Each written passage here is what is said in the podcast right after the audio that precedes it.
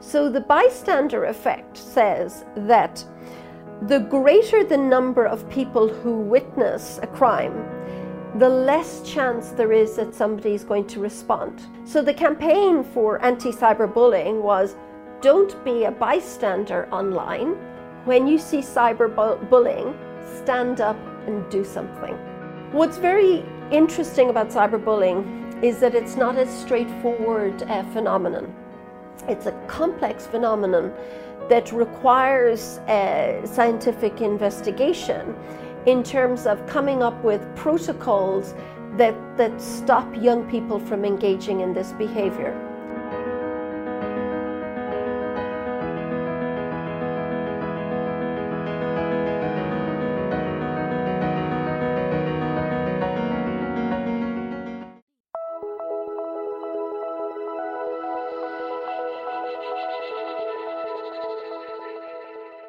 So, cyberpsychology is the study of the impact of technology on human behavior. Uh, my specialist area is forensic cyberpsychology, which is the study of criminal, deviant, and abnormal behavior online.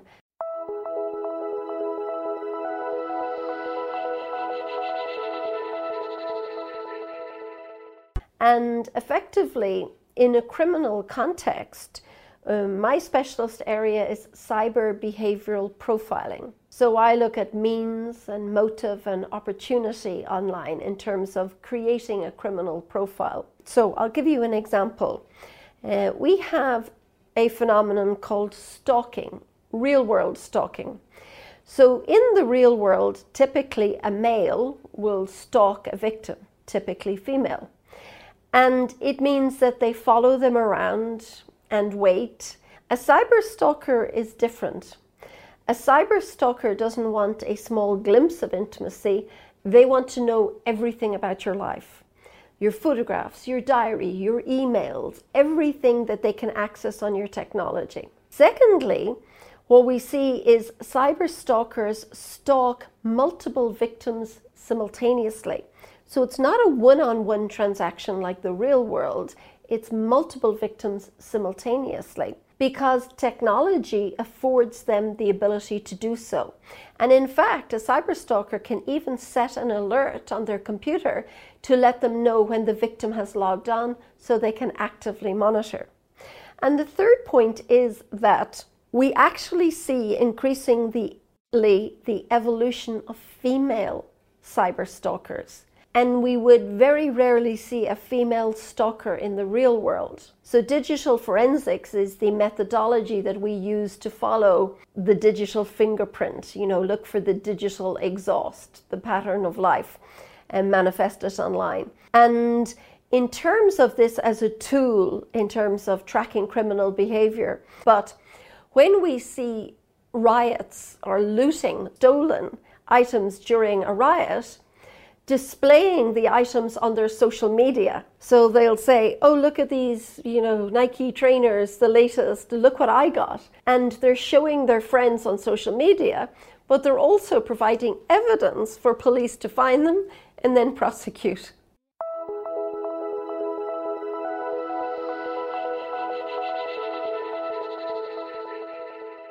Well, the first thing is that the definition of bullying might not be as tight as it could be. So if somebody says something mean or unkind, is that bullying if they say it once? So what's very interesting about cyberbullying is that it's not a straightforward uh, phenomenon. It's a complex phenomenon that requires uh, scientific investigation in terms of coming up with protocols that, that stop young people from engaging in this behavior. There's an argument the more that you talk about cyberbullying, the more you normalize it. And the other part of the campaign was don't be a bystander. Now, the bystander effect is an effect in psychology. And it was inspired by a famous murder in New York um, in the 1960s. And it was the murder of Kitty Genovese. And as she was being attacked, she was screaming. And so many people heard her scream that actually nobody intervened to do something. So the bystander effect says that the greater the number of people who witness a crime, the less chance there is that somebody is going to respond. So if you were getting the tube or going on the underground train and two men were watching and a group came up and tried to take your handbag, there's a very high probability that one of the two men would intervene and help you because there's only two. But if you were in the same train station and a hundred people were there, it's likely that they're not going to intervene. So the more people are there, the more that somebody else thinks that somebody else will do something. When you take the bystander effect and you pl- apply it online, if somebody's on a social media platform, say they're on WeChat, and somebody starts posting things that are very mean, very critical, horrible comments, if there's 500 people watching, they're not likely to do something. Whereas if it was a much smaller number, somebody might say, Stop, that's not the way to speak to somebody, stop doing it. So the campaign for anti cyberbullying was don't be a bystander online. When you see cyberbullying, stand up and do something.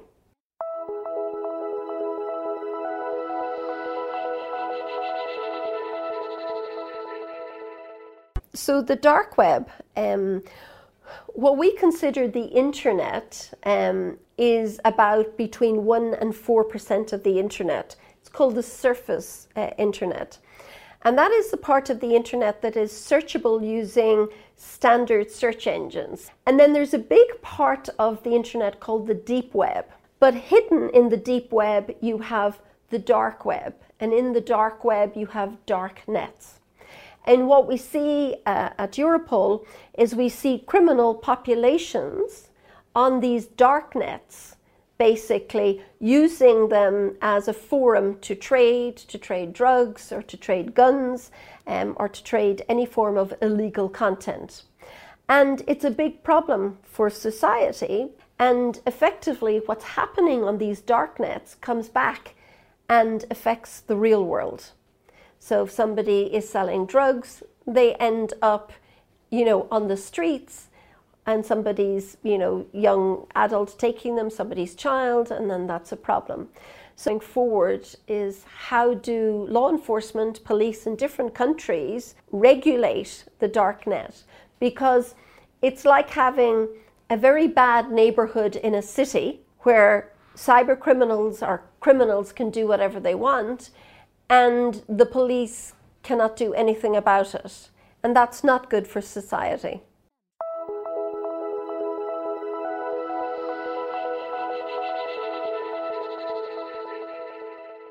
Well, we see all sorts of crime online. Everything, say, for example, credit card fraud, people taking people's credit card uh, details and then using them fraudulently to purchase goods to do that. We have a lot of problems with um, illegal content, trade of illegal content. So, for we see uh, trafficking in humans and trafficking in music, in munitions, in guns, in in um, in firearms. We see criminal hacking as well. Uh, we and then that information being used to extort money from companies. But we also see teenagers being targeted in this way by by by criminals.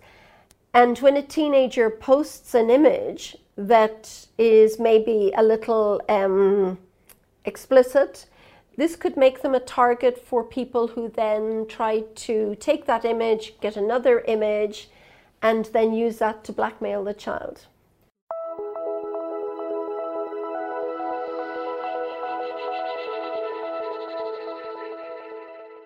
I think that it's a fantastic evolution that people can use online dating to find another person. And I think it allows people to really extend the circle of the people that they might meet. You know, if you think about when you meet somebody, when you meet a boyfriend or when you meet a girlfriend, where do you meet them? You meet them at school or at university or in your neighborhood or in your local, you know, restaurant or club or at a party or at a festival. But that's all in your domain, in your area. What what online dating does is allows you to go beyond your immediate area and meet people from different cities, maybe with similar interests. The thing to to to think about is that when you're doing online dating is that the persona that's created online very often is an idealized version of self. So people post their best photograph, you know, looking good. They write interesting things about themselves. When you have two online people uh, trying to make a relationship, really there are four people in the relationship there's the online avatars, two of you, and then the two real world people. And sometimes when people meet in the real world, they're disappointed because the photograph doesn't look anything like the person. You know, people always post photographs where they're younger, thinner, know, looking fitter than they are in the real world. So sometimes it can be a disappointment. So I think when it comes to online dating, I think people should actually, instead of presenting this idealized version of self, they should present their, their real world self. Don't use filters to make your skin look better or your teeth look whiter or your hair look shinier. Be yourself online.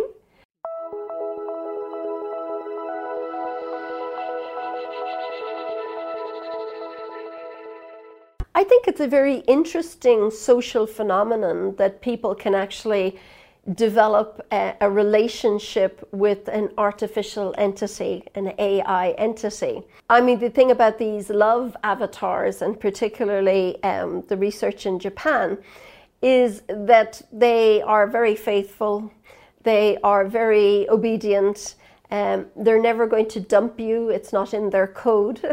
so they're an idealized partner, girlfriend, or boyfriend. But while that's very interesting as a social phenomenon, it's actually catastrophic for the species, for humankind, because humans are not meant to have relationships with artificial intelligence. They're meant to have relationships with each other. They're meant to have children. This is how the species survives.